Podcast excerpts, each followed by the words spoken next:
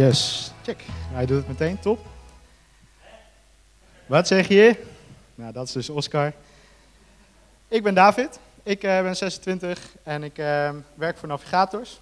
Um, en uh, dat is een onderdeel van hoe ik um, dagelijks getuig. En een ander deel is dat ik een zoon ben van mijn ouders, dat ik een buurman ben voor mijn buurvrouw en mijn buurman. En um, mijn basistekst waarvanuit ik leef, dat is um, Jezaja 61 vers 1 en 2. En ik zal hem voorlezen, want dan snap je waarom ik dit ga vertellen. De geest van God, de Heere, rust op mij, omdat de Heere mij heeft gezalfd tot brenger van goed nieuws aan mensen die lijden en worden onderdrukt. Hij heeft mij gestuurd om mensen met een gebroken hart te troosten en voor gevangenen vrijlating uit te roepen en hen die opgesloten zitten te bevrijden. Daartoe ben ik geroepen. Jezus haalt dit stuk aan in Lucas 4, waarin hij vervolgens naar de synagoges gaat om het goede nieuws dat het koninkrijk is aangebroken, onder ons is. Dat is wat Jezus kan doen. Voordat, en daarvoor noemt hij deze tekst. Haalt hij die opnieuw aan. Dus ik vind die belangrijk. um, en wat is dan goed nieuws? Nou, ik, ik heb nu Fiverr. Uh, dat is echt een rotziekte, heel weinig energie. Dus voor mij is goed nieuws een bak met energie. Dat is voor mij nu goed nieuws. Maar ja, misschien zit je hier in de zaal en denk je, ja, oh ja, energie heb ik zat. Maar ik heb eigenlijk niks te doen. Nou, dat is misschien een stukje iets te doen hebben, is dan goed nieuws voor jou. Of uh, als je eenzaam bent, dan is het goed nieuws voor jou dat er iemand is die naar jou uitreikt en met jou komt praten. En dat is wat ik in al mijn, alles wat ik doe, in al mijn rollen als zoon, als buurman, als uh, stafwerker bij navigators, is dat ik op zoek ben naar waar zit jij? Waar, waar zit jij op dit moment? En wat is dan goed nieuws voor jou op deze plek? Op de, op de positie in je leven, in het seizoen waar je nu zit? Want het, het feit dat Jezus aan het kruis is gegaan, is dus. Dat is niet altijd hetgene wat we door mensen hun strop moeten drukken. Maar voor, voor die ene zwerver is het misschien wel dat je zijn, zijn krantje koopt. Zodat hij verdient. Zodat hij werk heeft. En voor mij, hoe ik datzelfde is doe, is.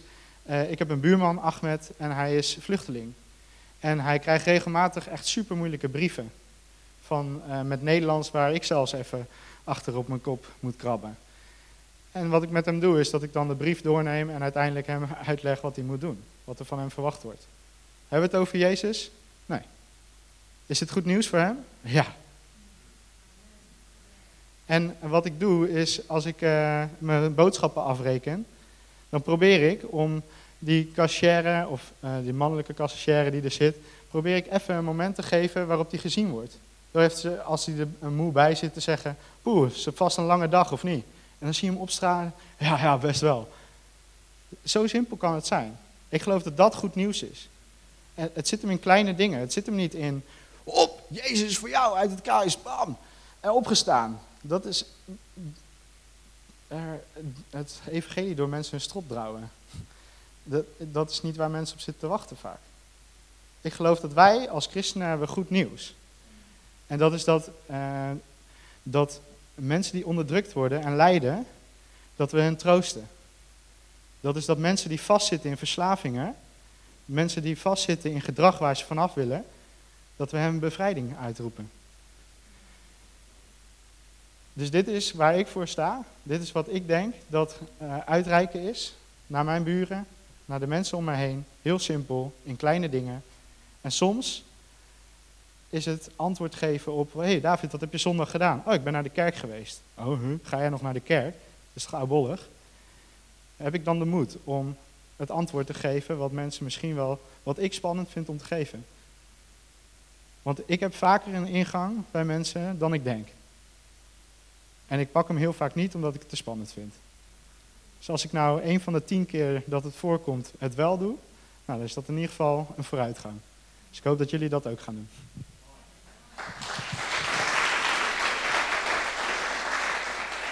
Yes, mooi uh, David. Over spannend uh, vinden gesproken. Ik vind het hier een beetje spannend om uh, mijn verhaal met jullie te delen.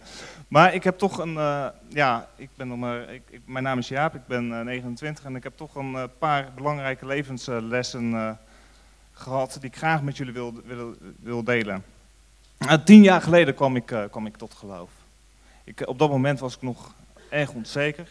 Maar de, de, mensen om me heen die gingen de straat op om het evangelie te verkondigen. De grote zendingsopdracht. Dat heeft mij ook altijd getriggerd.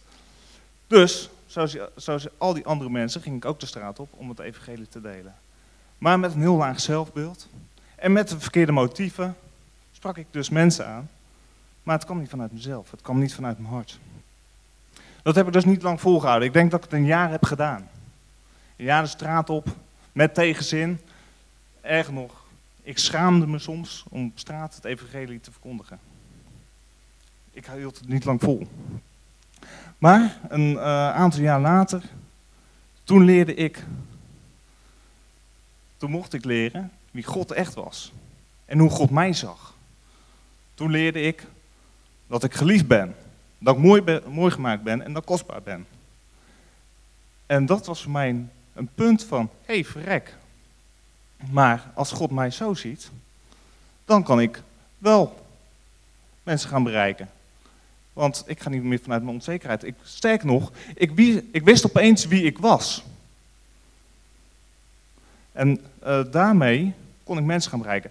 Um, op dat moment was ik ook uh, programmeur, uh, boeken bij een muziekpodium. Dus ik mocht allerlei bandjes boeken.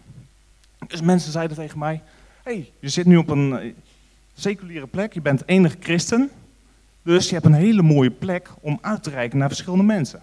Ja, dat klopt. Alleen, in het begin deed ik dat met de verkeerde motieven, want die andere mensen zeiden dat tegen mij. En daarom ging ik het ook doen. Het werd langzaam maar zeker wel een hartsverlangen voor mij om het, om het daadwerkelijk ook te gaan doen. En dat is heel goed gegaan. Maar de belangrijkste levensles die ik heb geleerd, heb ik dit jaar geleerd. En die woorden, die kwamen als een donderslag aan de heldere hemel. De woorden gingen als volgt. De reden dat jij hier bent, Jaap, is niet zozeer een keuze geweest van je ouders. Ja, ze zijn in betrokken geweest. Maar het is eerder een wens geweest van de vader. Er is nog geen Jaap. Ik wil een Jaap hebben. Met zijn karakter, met die gaven en die talenten. En toen ik dat hoorde, toen denk ik, verrek. Als God me inderdaad zo ziet, dan kan ik uitreiken naar mensen door te zijn wie ik ben. God heeft me zo geschapen. En dan zul je vragen, wat zullen dan je motieven zijn? Nou, omdat ik God nu ken als mijn vader, ik zie hem als mijn maatje, zeg maar. Weet je, dat gun ik iedereen. En daarmee wil ik uitreiken. En uh, over het evangeliseren gesproken. Een aantal maanden geleden ben ik weer een paar keer de straat op geweest. Toen kwam het, kwam het als hartsverlangen. En daar heb ik er plezier aan gehad. En ik geloof echt, als je die motieven, de goede motieven hebt, en je bent authentiek, je bent uniek, als je die twee combineert, dan valt geluk je ten deel. En soms, soms ben je op een moment in je leven dat je helemaal even niet moet uitdelen. Tot het moment dat ik net tot geloof kwam, moest ik gewoon leren te weten wie ik ben. Dus dat is mijn verhaal. Dan ga ik het uh, woord geven aan uh, Lisette.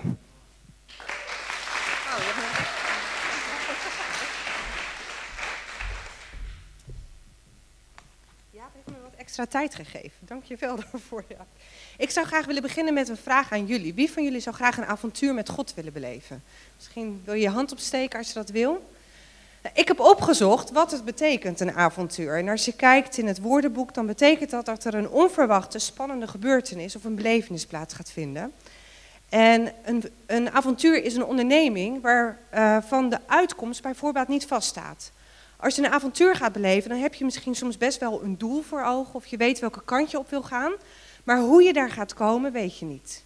Onderweg naar je einddoel of naar je doel zullen er gebeurtenissen plaatsvinden die je van tevoren niet hebt voorzien. Want anders zou het geen avontuur zijn. Anders zou het een checklistje zijn van de dingen die je af kan vinken en nou ja, dan kom je bij punt Z.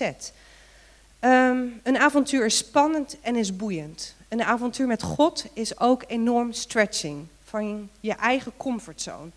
Als je een avontuur met God gaat beleven, dan zal Hij willen vragen aan je of je afhankelijk van Hem durft te zijn. En dat betekent dat je uit je eigen comfortzone moet stappen. Mijn comfortzone zal anders zijn dan jullie comfortzone. God heeft aan mij gevraagd de afgelopen jaren: Lisette, durf je afhankelijk te zijn met je financiën van mij? Weet jij dat ik voor je zal zorgen? En ook al weet je niet wat er morgen op je bankrekening staat, of volgende week of volgende maand, Lisette, ik zorg voor je. Durf je afhankelijk van mij te zijn?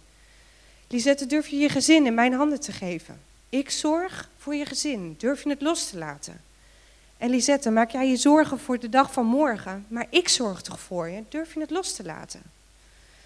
Afhankelijk zijn van God is misschien wel ons grootste avontuur voor ons allemaal in ons leven. En ons avontuur begon eigenlijk ehm, in 2013. Toen zijn Joffrey, eh, mijn man en ik samen met onze kinderen naar Costa Rica gegaan. Saar, onze jongste, was toen tien maanden en Abel was drieënhalf. En onze voornaamste motivatie om naar Costa Rica te gaan was uh, om even uit ons dagelijks leven te stappen. We hadden een super goed leven, we hadden het fijn, uh, maar we wilden ons de vraag gaan stellen: is dit de plek waar we nu willen zijn? En is dit ook nog de plek voor over vijf jaar van ons? Voor ons. En dat is lastig op het moment dat je midden in je dagelijkse werkzaamheden, in je dagelijkse routine zit. Dus wij, uh, nou, in een notendop, we zijn in Costa Rica terechtgekomen. Daar hebben we Spaanse taal hebben geleerd. We hebben meegeholpen in de local community om vrijwilligerswerk te doen.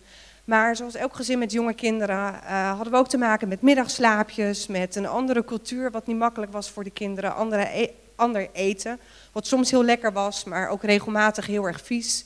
Dus we waren ook gewoon aan het leven daar. En een van de dingen die uh, me heel erg bijgebleven is, is dat we daar heel veel uh, optrokken met zowel Costa Ricaanse mensen als uh, met Amerikanen. Er waren daar ook heel veel Amerikanen. En we hielden allemaal ontzettend veel van dezelfde God. Maar onze normen en waarden, gek gezegd, waren soms toch echt wel heel erg anders. En wat me heel erg, mij heel erg geleerd heeft, is om het oordeel los te laten mijn oordeel over hoe ik mijn normen en waarden dacht te hebben geleerd in mijn opvoeding, in de cultuur waarin ik grootgebracht word, uh, in de vrienden die ik om me heen had, die toch een beetje hetzelfde dachten als ik, om mijn oordeel over normen en waarden los te laten en uh, om die ander gewoon te zien. Uh, die persoon die uit Amerika kwam, die persoon in Costa Rica, die soms misschien een hele andere draai aan het woord van God gaven als dat ik er ooit aan gegeven had. Maar ik, ik heb geleerd om het niet te, te zien in het vakje goed, beter, best. Maar om gewoon te kijken naar wie iemand is. Zonder daar een oordeel over uit te spreken. Um, het avontuur wat we toen begonnen zijn in Costa Rica heeft een totaal andere wending gekregen. Want inmiddels zit mijn man in de koffiebusiness en hebben we het geluk gekregen om bij te mogen dragen daar in de local community waar uh, mensen een eerlijk inkomen krijgen, werken op de koffieplantage en wij mogen nu die koffie hier in Nederland verkopen. En we zijn net ons tweede jaar ingegaan en we hebben hele grote dromen. En we zitten eigenlijk midden in ons avontuur. En dat is super leuk, super gaaf en uitdagend, maar soms ook echt heel erg zwaar. Want we hebben ook tegenslagen. En een tegenslag zou geen tegenslag zijn als het niet moeilijk was, als het niet vervelend was. En als je niet gestretched wordt uit je comfortzone en om je doel voor ogen te houden. En ik wil graag eindigen met um, eigenlijk Genesis 12, vers 1. Ik heb het niet doorgegeven van tevoren, dus het zal niet op de beamer zijn, maar ik zal het voorlezen. En dat gaat over Abraham. De Heer zegt tegen Abraham: Trek weg uit je land, verlaat je familie, verlaat ook je naaste verwanten en ga naar het land dat ik je zal wijzen. Ik zal je tot een groot volk maken. Ik zal je zegenen, ik zal je aanzien geven. Een bron van zegen zul je zijn. Ik zal zegenen wie jou zegenen. Wie jou bespot, zal ik vervloeken. En alle volken op aarde zullen wensen gezegend te worden als jij.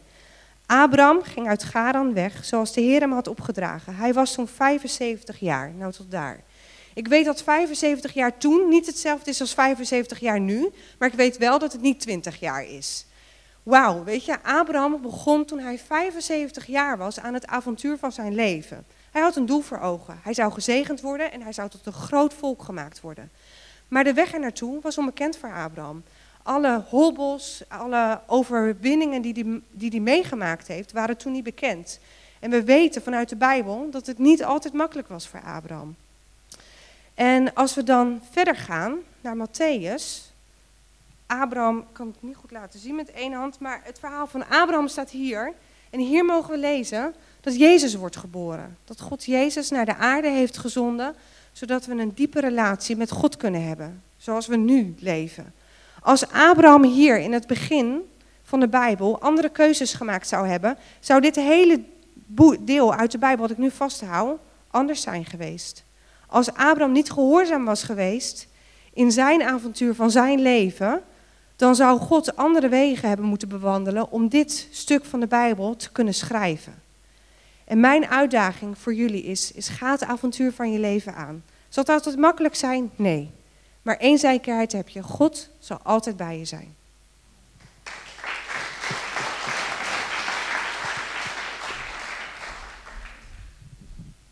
Wauw, mooi. Uh, nou, mooie mensen, mooie verhalen. Het is, uh, als ik naar mijn eigen, uh, eigen verhaal uh, bedenk, Oscar vroeg me van, goh, wil je, er, wil je, iets over vertellen? En aan de ene kant is dat, is dat mooi. En ik zei direct, ja, doe ik. En dan ga je erover nadenken. Dan, wow, wat moet ik nou gaan vertellen? Um, in vijf minuten. Dus nou, ik hoop dat het lukt. Um, ik ben Pieter. Pieter Wiltje, samen met mijn, mijn vrouw Barbara. We hebben Eigenlijk in de afgelopen, ik ben tot geloof gekomen, ik was 19 jaar. En eigenlijk in die, in die tijd hebben we heel veel geëvangeliseerd. We zijn in India geweest, we hebben een kerk gepionierd in Gouda. En uiteindelijk staan we nu hier. En dan denk je terug en denk zoveel dingen waren ontzettend gaaf. Ontzettend gave dingen meegemaakt, ook in het, het evangeliseren, in, in mensen bereiken. Maar ook heel veel dingen als ik nu terugkijk, dan denk ik van, hmm, was dat nou wel zo mooi? En, uh, en, als je dan denkt over die dingen die, die, die niet zo tof waren in het begin, toen ik nou, net tot geloof kwam, was uh, evangeliseren, dat noemde mensen begraven.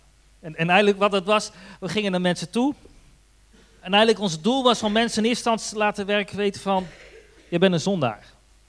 En het, echt een bepaalde, een bepaalde druk erop en je bent een zondaar. En uiteindelijk, hè, het doel is uiteindelijk dat er iemand uh, tot geloof komt en, en, dan, en, dan, en dan moet iemand zich bekeren. En achteraf denk ik van, waar waren we mee bezig? En door de tijd heen zie je dat, dat, dat je daarin ook leert. Weet je, wel? Dat je begint op een bepaalde manier en uiteindelijk ga je verder. Ik heb ontzettend gave dingen ook mee gezien. Mensen die, waar je voor bidt, die genezen worden. Uh, mensen die, uh, die je door de tijd heen ziet veranderen. Dat je woorden kan spreken van hoop. En dat mensen daar, hè, dat, je, dat je ze tegenkomt en ze kijken eh, moeilijk en depressief en je, en je, spreekt aan en er komt een lach op hun gezicht. En je ziet, hé, hey, gaaf, God is iets aan het doen. En door de tijd heen zie je dat, dat dingen veranderen. En wat, wat ik geleerd heb in het, het, het uitreiken naar mensen, is dat het niet zozeer is dat je anderen vertellen wat zij moeten doen. Maar je eigenlijk vertelt van, wat heeft Jezus gedaan? En dat is zo gaaf om mensen dat te kunnen vertellen, dat dat Jezus het gedaan heeft. Dat Hij zijn leven gaf en dat dat de boodschap is. En eigenlijk een tekst die jaar uh, voor mij de, de, de, de, de, eruit sprong. Vorige week had, had, Oscar heel veel tekst over uh, wie is Jezus. En heb nog een andere tekst, in, in, in, niet in de evangelie, maar het zegt de Zoon van God is naar de wereld gekomen om het werk van de duivel te verbreken. En eigenlijk wat ik daar voor mezelf uithaalde, is dat degene wat God wil doen, is datgene wat verloren gegaan is. Met, met de zondeval of wat verloren gegaan is de zonde, dat God zegt, ik wil dat. Ik wil dat recht maken. Eigenlijk de, de woorden waarmee Jezus kwam Adam en Eva. Adam en Eva hadden gezondigd en, en, en ze, ze, nou ja, ze gingen ging uit het paradijs. En dat, dat, is de wereld waar we nu in leven. Maar Jezus zegt, de kop van de, van de Satan zal vermorzeld worden. En eigenlijk dezelfde boodschap zien we hier terug. De duivel is niet de overwinnaar. Duivel heeft niet het laatste woord, God heeft het laatste woord. En dat is zo mooi om dat te vertellen, ook in het leven van mensen. Ik zeg, God heeft het laatste woord. Waar jij nu in zit, de, de moeilijkheden waar je nu in zit, de zonde waar je misschien aan vast zit. De duivel heeft niet het laatste woord. God heeft het laatste woord. Dat is zo gaaf om dat aan mensen te vertellen. En, en En daardoor mensen ook te zien veranderen. Is dat wanneer je mensen het evangelie vertelt, wanneer je mensen, voor mensen bidt, is dat je ziet dat de duivel verslagen wordt in, in, in die levens. Dat mensen veranderen. We hebben dat in, in India gezien, een, laatste, een, een voorbeeldje van een, van een meisje, een, een, tijd bij ons in huis gewoond, uh, Rekka. Ze komt uit een, een zwaar uh, hindoeïstisch, religieus gezin, uh, ergens daar aan de Ganges. En ze werd op, op, op, op jonge leeftijd werd ze uitgehuwelijkt aan, aan een man. En nou, die families hadden dat geregeld, maar die man die wilde dat niet, zij wilden het ook niet. En wat, wat daar nog wel eens gebeurde als, een, als dan uh, een, meisje werd uitgehuwelijkt en die man die wil dat niet, dan werd het meisje gewoon vermoord. Probleem opgelost, dat kon daar gewoon. En zij was bang en ze, uh, ze zat daar met, in, in, een, uh, bij die schoonfamilie en ze, is gevlucht. En uiteindelijk is ze dan, een meisje was voor mij toen ze daar kwam 19, 20 jaar. En ze, alleen. In de grote miljoenenstad uh, Delhi. Als meisje alleen. En uiteindelijk uh, via via kwam ze bij ons terecht. En vertelt over het evangelie, vertelt over Jezus. En eigenlijk wat we zagen heen, door, door de jaren heen dat ze, dat, dat ze bij ons woonde, is dat een, een, een onzeker meisje die uh, veranderd door iemand die, die blijdschap had, die krachtig werd. En dat is zo mooi om te zien, dus dat de kracht van God, dat de, dat de machten van de duisternis, de machten van, van de duivel verbroken worden. En dat Jezus Heer is. Simpel door uit te reiken, door misschien je huis open te stellen, door mensen te zeggen, Jezus heeft het gedaan. Dat is ontzettend mooi, dat wil ik meegeven. Sjanne.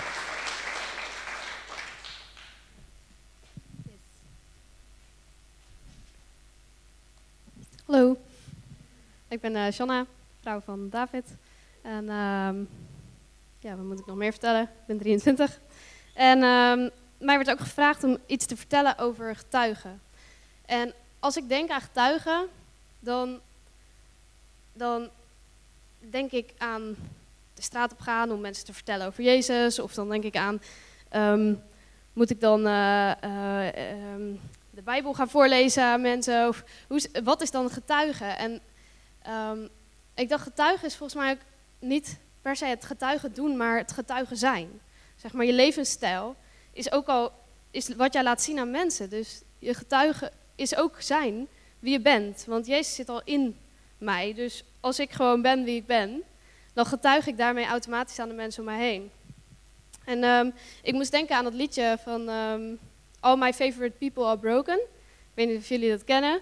Maar uh, ik vind dat een heel mooi lied, want het, het zegt iets over Gods hart, over zijn hart naar mensen. All my favorite people are broken. Wij zijn ook gebroken. En in de basis zijn wij allemaal gebroken. En uh, op een gegeven moment uh, was dat liedje um, met Heer, laat mijn hart breken voor dat wat uw hart breekt. Het zit dan ergens in dat liedje in het Engels. Maar dat raakte mij, want ik dacht, oh ja, als, God, als mijn hart gaat breken voor dat wat Gods hart breekt, dan doet dat pijn. Maar dan ga ik wel kijken naar mensen zoals God kijkt naar mensen. En um, ik ben dat, uh, ja, dat een paar jaar geleden gaan doen. Dat ik zei, God, oké, als, als u van mij vraagt iets te doen, dan wil ik ook bereid zijn om, iets, om, om daarin iets te betekenen. Voor de mensen om mij heen, voor mensen die ik tegenkom. En uh, nou ja, zo gezegd uh, kwam ik... op een dag liep ik in Utrecht en ik dacht zelf, nou, ik voel me niet heel chill. Ik loop lekker door, lekker mijn oogkleppen op. En um, ik loop en ik zie in de verte zie ik een uh, vrouw tegen een muurtje zitten. En ze kijkt echt ontzettend zielig. En ik dacht, snel doorlopen. Want ik dacht, ja, uh, daar heb ik nu even geen ruimte voor in mijn hoofd hoor. Of, nou ja, en ik liep er voorbij, echt zo van, oh shit. Ik, eigenlijk voel ik dat dit misschien iets is wat God vraagt. En ik merk dat God ook zegt, zij. Ik voelde echt zo'n... En ik dacht, oh nee, heer, nu? Echt? Ik, ik heb hier nu echt even. Kan er niet een andere christen even, even langslopen of zo? En ik dacht, nee, volgens mij moet ik terug. Dus ik stop, draai me om, om een soort strijdplan te bedenken hoe ik dan die vrouw ga benaderen. Dat is niet echt mijn sterkste punt om vreemden aan te spreken. En um, uh, dus ik loop terug en ik denk, oh, daar is een bankje. Ik ga daar wel even zitten, even kijken of iemand anders het doet. Dus ik naar het bankje zitten, kijken, maar nee, niemand kwam. En ik dacht, oh, ik zag al die mensen, zie ik voorbij die vrouw lopen. En al die mensen kijken haar niet eens aan. Ze lopen er straal voorbij. En op dat moment raakte, dat, raakte God mij, want ik dacht, die vrouw zit daar gewoon letterlijk te huilen en niemand doet wat. En hoe kan ik dan daaraan voorbij lopen? Is dat dan Gods hart in mij? Uh, dus ik raap al mijn moed bij elkaar en loop naar die vrouw toe om te vragen, ja, mag ik uh, even naast u zitten? En uh, ik denk, waarom stel ik die vraag naast haar zitten? Nou ja, goed, het was er al uit. Dus, en die vrouw zegt ja. Dus ik mocht naast haar zitten en ik dacht, wat doe ik nu? Nou, na een ongemakkelijk gesprek begint ze te vertellen over haar verhaal. En het is echt een hartverscheurend verhaal. Die vrouw, nou ja, kort gezegd, die vrouw die was uit huis gezet. Die kon haar leven niet meer op de rit krijgen. Ze zat in een beschermhuis voor vrouwen. En, um, en het, het, was echt, het was echt heel zielig. Het was helemaal niet raar dat zij daar zat te huilen als je hoorde wat haar verhaal was. En, um, en ik uh, kon haar vertellen over God. En ik mocht voor haar bidden daar op straat. En vervolgens heb ik haar geholpen, heb ik haar eten voor de, gekocht en, um, en haar uh, geld gegeven zodat ze weer een, een, nacht daar kon verblijven in dat huis. En of dat dan goed terecht komt, of dat de manier was, ik weet het niet. Maar het was wat ik kon doen en het enige wat ik kon bieden is, is, is God. En, en nou ja, wat voor middelen ik had, zeg maar. En, um, maar ik dacht, maar God riep mij op dat moment. En daarvoor moesten mijn oren geopend zijn. Daarvoor moest mijn hart gebroken zijn voor die mensen waar hij gebroken hart voor heeft. En um, dit is niet een verhaal wat ik vertel omdat ik denk, kijk wat ik heb gedaan. Want God heeft dit gedaan. Ik was echt fucking mang. Ik liep het liefst echt keihard door. maar ik geloof dus dat iedereen dat kan. Omdat God in je dat kan veranderen. Nou, en zo een, um, ik zal het kort houden. Kort ander verhaal is van um, een moment dat ik uh, met uh, meiden, vriendinnen van mij, uh, in de club stond. We gingen een dansje wagen en ik dacht, ja, wat doe ik hier? Ik sta hier en al die mensen staan hier aan het dansen. En ik dacht, ik, dit past gewoon niet of zo. Heer, waarom, waarom, waarom ben ik hier? En ik stond voor de grap met een kaarsje. En ik, zei, ik zei voor de grap, ja, willen mensen gebed? Want die vriendinnen van mij, die weten wel dat ik christen ben. En die vonden dat. Uh, uh, dus ik zat een beetje een grapje te maken. Zo van: kijk hoeveel mensen hier zijn. En kunnen we niet gebed aanbieden? En um, een jongen die stoot mij aan. Die zegt: Nou, dat lichtje staat jou wel mooi. En ik denk: Ach, dit ook nog. dus, um, dus ik denk: Ja. Ik zei eigenlijk: uh, Kan ik bidden voor iemand? En die jongen die zegt: Oh, oh, ben je christelijk dan? Ik zeg: Ja. Van 0 tot 10. Hoe gelovig ben je dan? Ik zou: Nou, wel een 10. dus. Ja, hij begint dat gesprek met mij, al schreeuwend, in, in die club. Helemaal niet handig. Maar goed, en die vriendinnen van mij, die zitten zo van, hallo, je bent getrouwd. En uh, ik probeerde een soort van hem te vertellen over waarom ik dan zo gelovig was. En in het begin probeerde hij nog vol te houden dat hij zelf ook gelovig was. Ja, hij ging naar een kerk. Dat was een heel vaag verhaal. In ieder geval uh, zei hij op een gegeven moment, nee, dat is niet zo. En, uh, ik, en dan zeg je, maar waarom ben je dan gelovig? En ik probeer uit te leggen, ja, God, vreugde, God is echt goed, God heeft, heeft hoop, er gebeuren dingen in je leven, maar God is degene, is, is degene die je kan helpen. En ik dacht bij mezelf, ja, wat is dat dan? Wat is de reden dat deze jongen hier God nodig zou hebben? Of, of in ieder geval een God nodig zou hebben? En ik moest eerlijk zeggen dat ik het best wel moeilijk vond. Ik wist het eigenlijk niet zo goed te vertellen. En hij zegt tegen mij, ja weet je, mijn vader is een paar jaar geleden overleden. En kijk, hij liet zijn hand zien. Hij had een handicap, hij had twee vingers niet. Hij zegt, dit, dit is mijn leven. Hoe kan God daarin goed zijn?